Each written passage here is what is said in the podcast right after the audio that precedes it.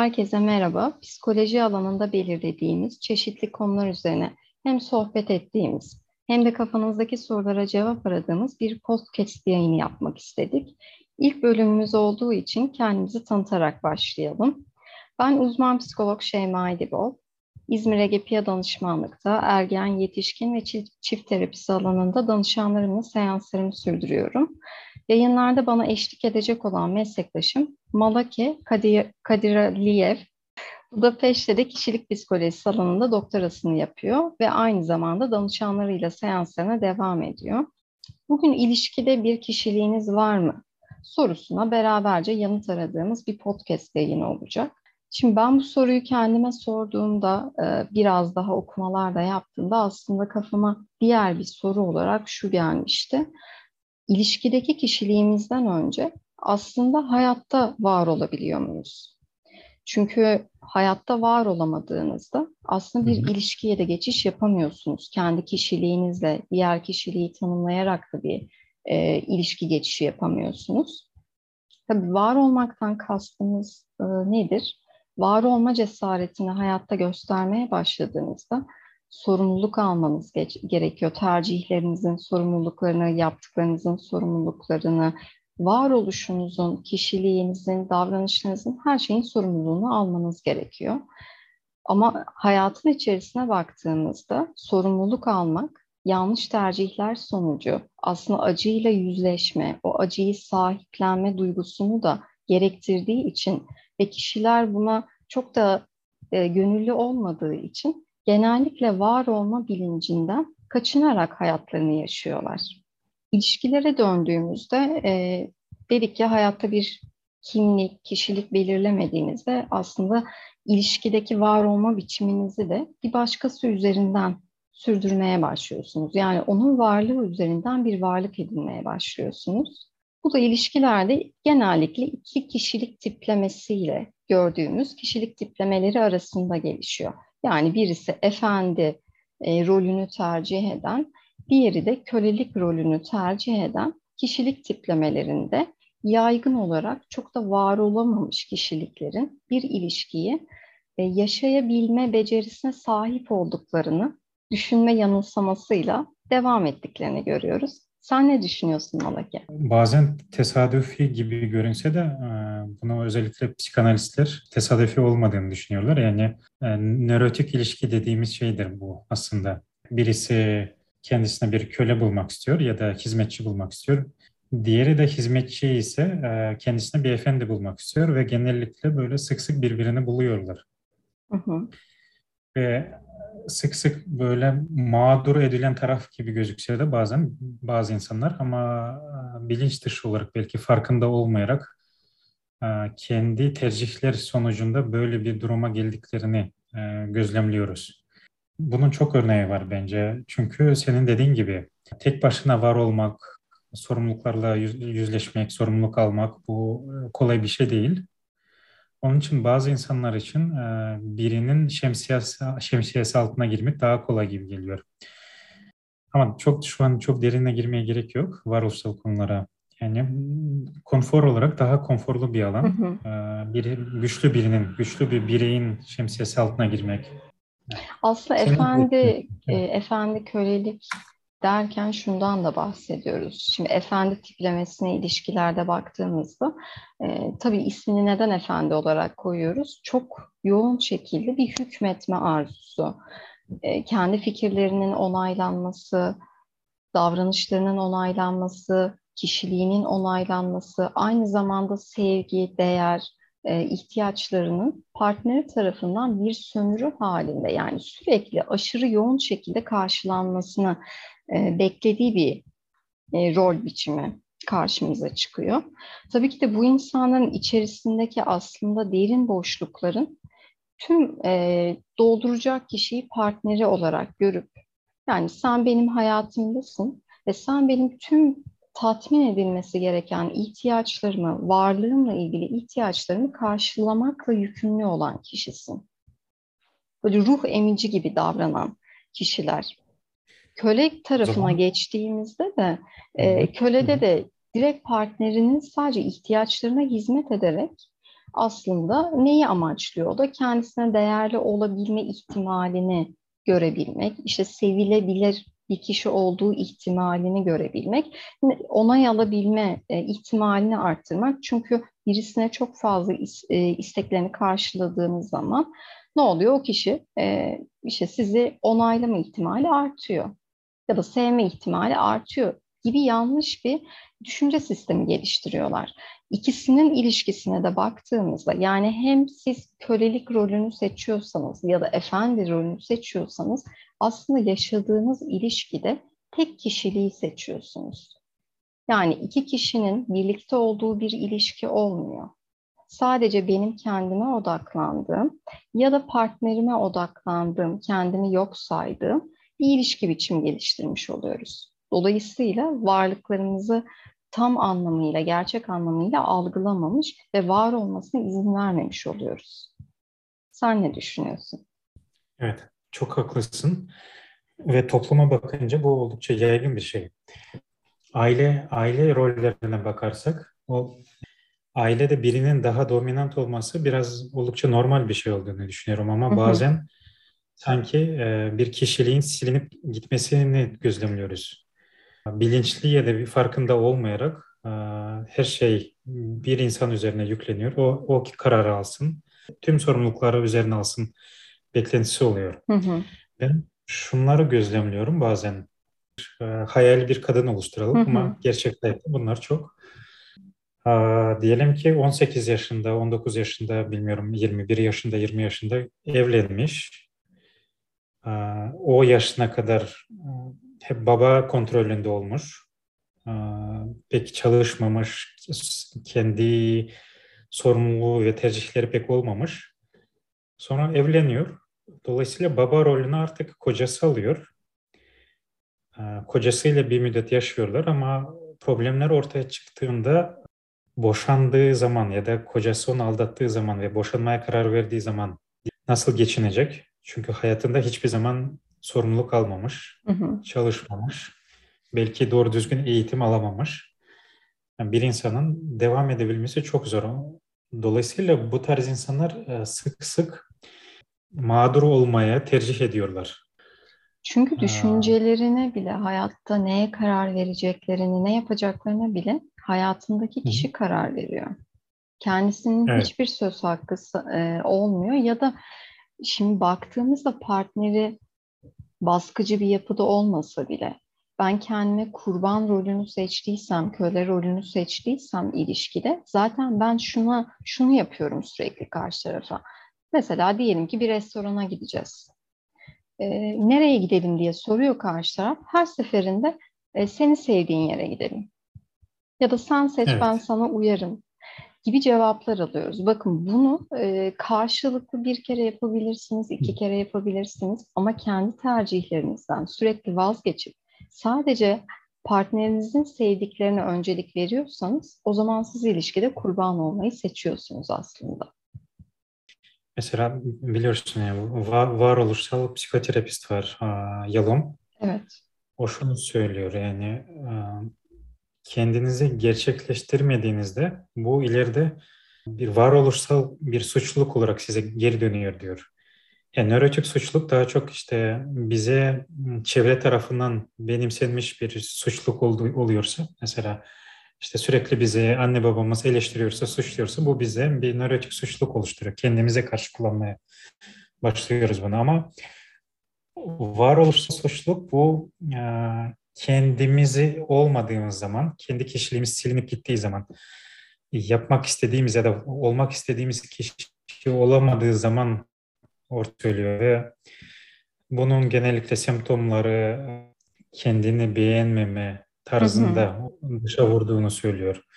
Evet. Burada şuna girmek istiyorum. Ben mesela seanslarda danışanlara şu soruyu sorduğumda çoğu ya yanıt veremiyorlar ya da daha önce hiç düşünmemiştim ki diye cevap veriyorlar. Ee, ve bu aslında yüzleşmemiz gereken çok acı bir gerçek. Günlük hayatta ki şu anda yaşama amacınız ne diye soruyorum. Hmm.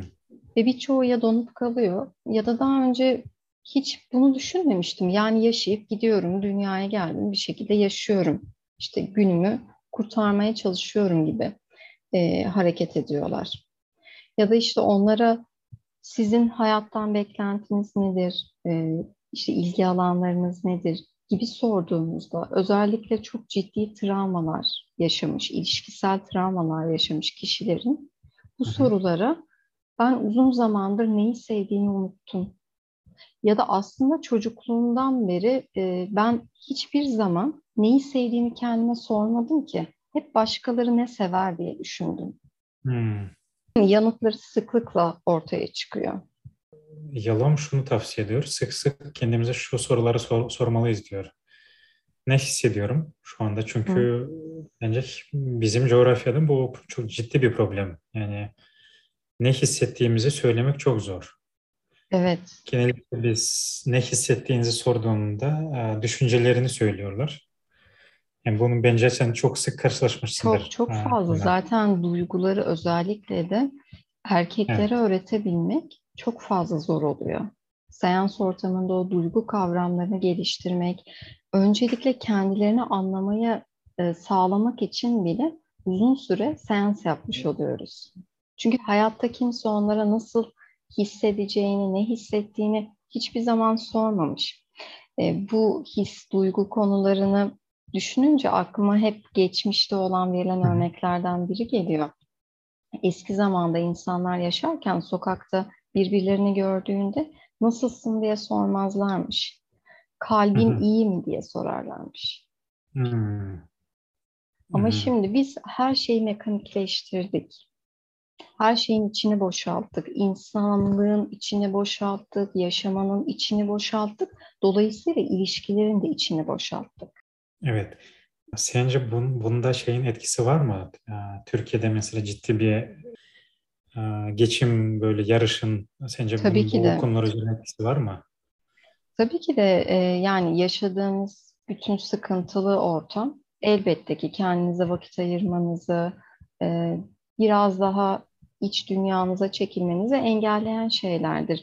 O Maslow'un hiyerarşisinde gördüğümüz şeylerde de öncelikle temel ihtiyaçlarını karşılayabilirsen daha sofistike ihtiyaçlara geçiş yapabilirsin.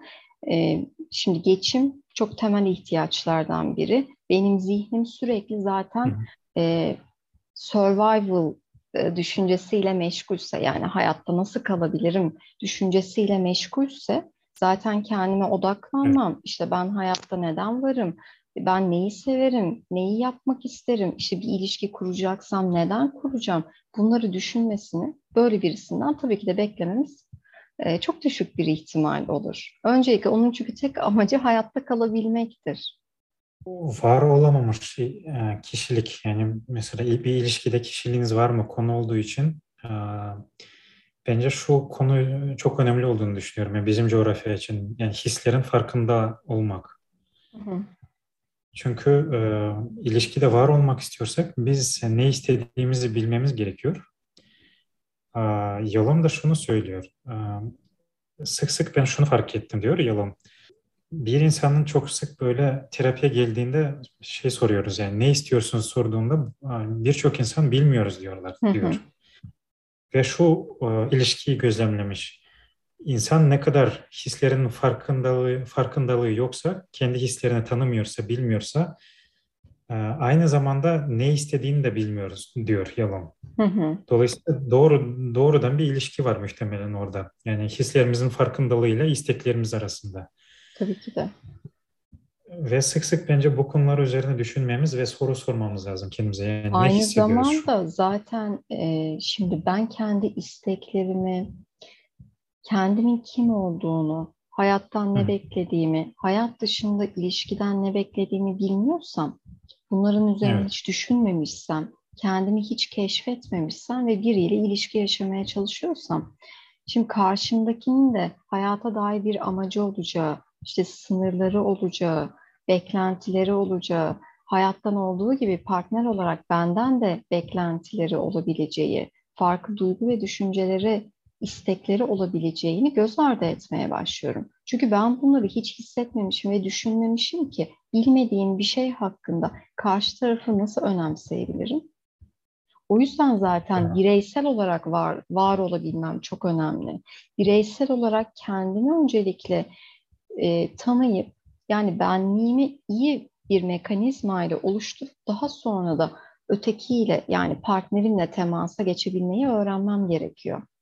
Ama biz bugün günümüzde kurulan ilişki türlerinin birçoğuna baktığımızda iki yetişkin olamamış bireyin e, dediğim gibi tek kişilik ilişkilerini görüyoruz. Biz böyle teşvik ediyoruz ya kendinize Hı-hı. sorun ne hissediyorsunuz, ne istiyorsunuz diye sorunca bu biliyorsun toplumsal hassasiyetler şu, şu, şu şekilde anlayabilir. Yani tamam o zaman istekleri üzerine yaşa, değerleri, başka gerçekçi ihtiyaçları şey yapma, göz ardı et diye. Hı hı. Tabii ki öyle değil. Yani biz şey yani gerçekçi olalım, gerçekçi istekleri koyalım ama ne istediğimizin de farkında olalım ve yapabildiğimiz şeyleri yapmaya çalışalım. Hayır, şimdi şun, temel olarak şundan bahsediyoruz. İnsan dünyasını tanımaktan bahsediyoruz aslında. Hı hı. Şimdi ben kendi hareketimin sonucunun ne olduğunu bilmezsem, kendi duygumun e, ne tür bir davranış karşısında bir duygu geliştirdiğimin çok farkına varmazsam, işte beni hayatta üzen, kıran insani davranışlar nelerdir? Ben bunları önlemek için neler yaparım gibi böyle yani insan varlığına dair konular üzerine düşünmezsem, kafa yormazsam ne oluyor? İlişki kurduğum e, insanla böyle bir hassasiyet yaşamıyorum ki. Çünkü kendim de bilmiyorum ve karşı tarafa da rastgele bir cümle söylediğimde onun tarafından nasıl algılanabilir, nasıl hissedebilir? Yani empati duygusu. Ee, evet. Bu empati duygusu günümüzde gitgide zaten eksildiğini görüyoruz. Özellikle de yeni evet. o Z kuşağı dediğimiz kuşakta çok ciddi bir empati kaybı var. Dolayısıyla bunun olması çok normal. İlişkilerde bunun yaşanması çok normal. Çünkü biz kendimizi tanımıyoruz. Ben öncelikle şunu bilmiyorum ki bir ilişkiye başlarken. Ya bir ilişkide birisi bana en son raddeye kadar ne raddede beni üzebilir? Hangi raddeye kadar ben izin verebilirim? Ne raddeden sonra bu sağlıksızdır benim için ve ben ona izin veremem. Baktığınızda e, işte danışanlarla çalışırken defalarca hakarete maruz kalan birisi ilişkideki hakareti normalleştirebiliyor. Çünkü daha önce hakaretin ne olduğu üzerine ya da onun kendi değer algısında neleri yıprattığı üzerine hiçbir farkındalık oluşturmamış. Hı hı. Bu yüzden önemli. Ee, ve birisini bırakabilme cesaretini de ilişkide zarar görmemek için bırakmamız lazım. Ama bırakabilme cesaretini gösterebilmemiz için öncelikle hı hı. yalnız kalabilme cesaretini alabilmemiz lazım. Ama bir insan nasıl yalnız kalabilme cesaretini alır? Ancak ben kendimle keyifli vakit geçirebiliyorsam, kendimi tanıyorsam, evet. kendim tek başıma kaldığımda kendimi keşfetmeyi seviyorsam, ben o zaman bir diğerine ihtiyaç duymam zaten. Onunla olan ihtiyacım sadece ortak bir alan kurabilmektir. Ve bu ortaklığı kuramadığımda, yani ortak sınırlar çizemediğimde, ilişkide biz olmayı beceremediğimde, ortak duyguları oluşturamadığımda benim o zaman o kişiden rahatlıkla ayrı, ayrılabilmem için bir farkındalığım vardır. Ama mesela şu cümleleri sıklıkla duyuyoruz ya şarkı sözlerine baktığımızda e, Türk insanı bir de daha böyle melankolik yapıda e, bir toplum. Dolayısıyla dizilerde böyle hep dramı, ağır dramı sev- seviyoruz falan. Baktığımızda o dramların içerisinde en çok hangi sözler dikkatimizi çekiyor? İşte ayrılırsam ben yaşayamam. Onsuz nefes alamam. Hayatta oluş sebebim. Şimdi bu tür cümleleri kurduğunuzda bu şunun gibi bir şey. Komada olan kişinin varlığı nasıl ki bir tıbbi üniteye bir fişle bağlı ve o fişi çekildiğinde aslında hayatı bitecek. E bizler de kendimizi başka bir insana bir kabloyla bağlıyormuşuz gibi ve o kablo aramızdan çekildiğinde de bir daha varlığımız yok olacak gibi davranıyoruz. Ama işin acı kısmı şu, ne biz komadayız, ne beyin ölümümüz gerçekleşti, ne de karşımızdaki partnerler bizim hayal ettiğimiz gibi böyle hayati bir ünite. Dolayısıyla ne yapıyoruz? E, mış gibi roller biçiyoruz kendimize ve mış gibi de hayali acılar yaratıyoruz. Doğru. Hay hayali acılar derken bir de sanata değindin ya Şeyma. Hı hı. Ha, mesela biliyorsun Türkiye'de bir arabesk kültürü var. Ve evet. bu Orta Doğu aslında Orta Doğu'nun sadece Türkiye'nin değil. Birçok kültürde ben bunun karşılığını göremiyorum. Mesela hı hı. bildiğim kadar Orta Asya kültüründe bu arabesk şey kültürü yok. Yani bu hı hı. hayatın ne kadar böyle acı olduğunu, işte ilişkilerin bu tarz, ne kadar vazgeçilemez ne kadar olduğunu. Tabii, tabii ki bu romantik şarkılarda var. Hı hı. Ama bu yoğunlukta ben e, görmedim yani. Ne Rusça konuşan coğrafyada ne Orta Asya'da ne özellikle Batı'da. Hı hı. Ama mesela Türkiye'de biliyorsun yani insanlar ciddi bir kitle var. Arabeskten zevk alan, arabesk dinleyen. Ve o arabeskteki bazı böyle sözleri duyunca ben şey düşünüyorum. Yani bu mecbur muyuz bu şekilde hissetmek? Yani illa buna mı varması gerekiyor hı hı. ilişki diye?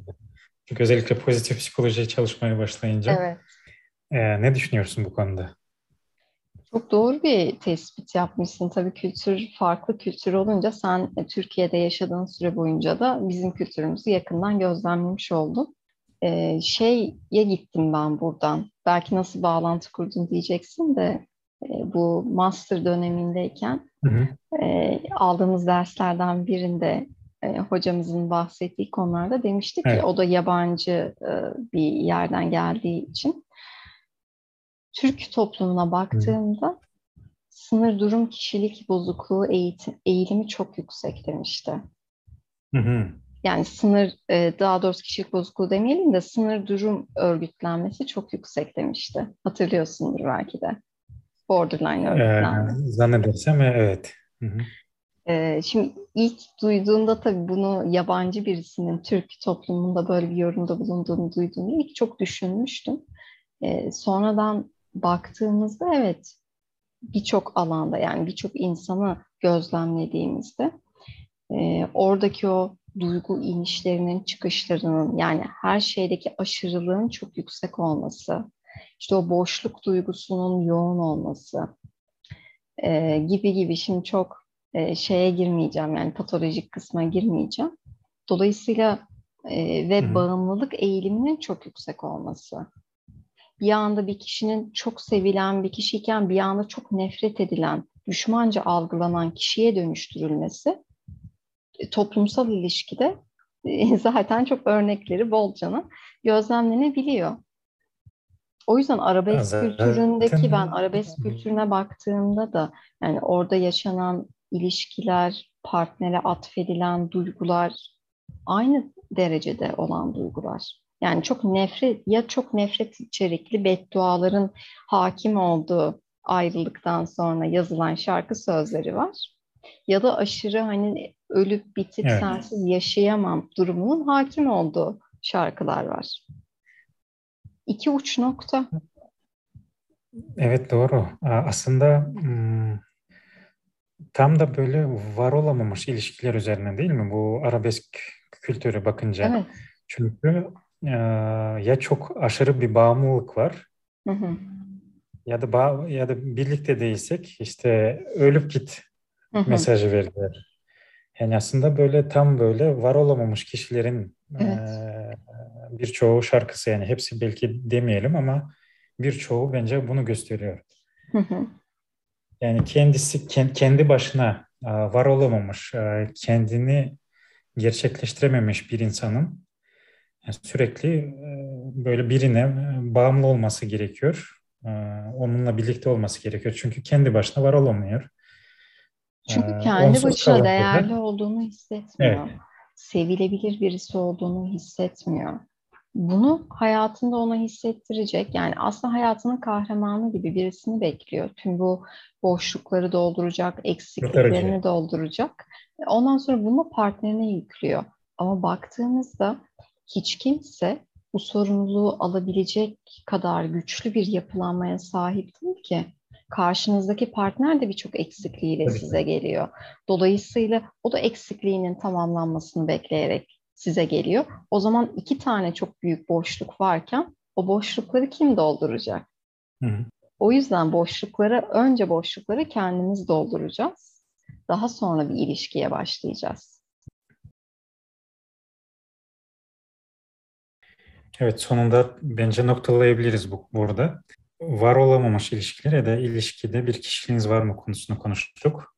Ee, bence burada örnek değişik örnekleri de verdik ve neden e, insanın bir ilişkide var olması gerektiğini, neden kendi kendisini gerçekleştirmesi gerektiğini, neden kendi duygularının ve isteklerinin farkında olması gerektiğini konuştuk. Ve kısmında e, kültürel konularımıza değindik. Özellikle Türkiye'de önemli olan arabesk kültürünü. Yani tabii ki bu bir son son değerlendirme değil. Arabesk kültür kültürü çok çok boyutlu bir kültür çok boyutlu bir sanat ve biz bir kısmına değindik, değinebildik. O zaman e, başka ekleyeceğimiz bir şey var mı Şeyma?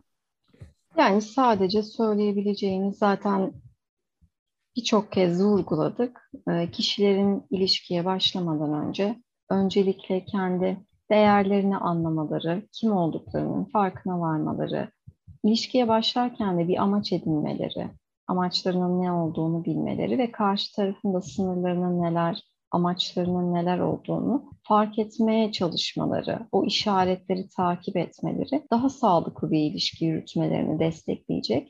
E, aslında ilişkide hani çiftler hep soruyorlar ya e, bir seans aldığımızda evlenmeden önce böyle birisi değildi. Evlendikten sonra her şey değişti. İşte biz kavga evet. etmeye başladık. Bunlar tam da e, öncelikle kendimizi sonra da karşımızdakini tanımayarak bir ilişki yürüttüğümüz zaman e, meydana çıkan durumlar. Çünkü o izler her zaman flört döneminde de, işte nişanlılık döneminde de zaman zaman karşımıza çıkıyorlar. Sadece izleri takip etmek lazım. Ama takip edebilmek evet. için de var olabilmek lazım. Yani körü körüne gözlerimizi kapayıp, kulaklarımızı tıkayıp zihnimizin e, ölümünü gerçekleştirip kendimizi teslim etmememiz lazım e, diyorum. Bu kadar yani burada noktalayabiliriz diye düşünüyorum. Evet. Şeyma teşekkür ederim. Ben de teşekkür ederim. Güzel ve keyifli bir sohbet oldu. Ee, umarım dinleyenler de bizim gibi keyif alırlar. Podcast'in açıklama kısmında bir mail adresi paylaşacağız. Orada sormak istediğiniz sorular ya da dinlemek istediğiniz konular varsa orada yazabilirsiniz bize. Tekrar haftaya görüşmek üzere.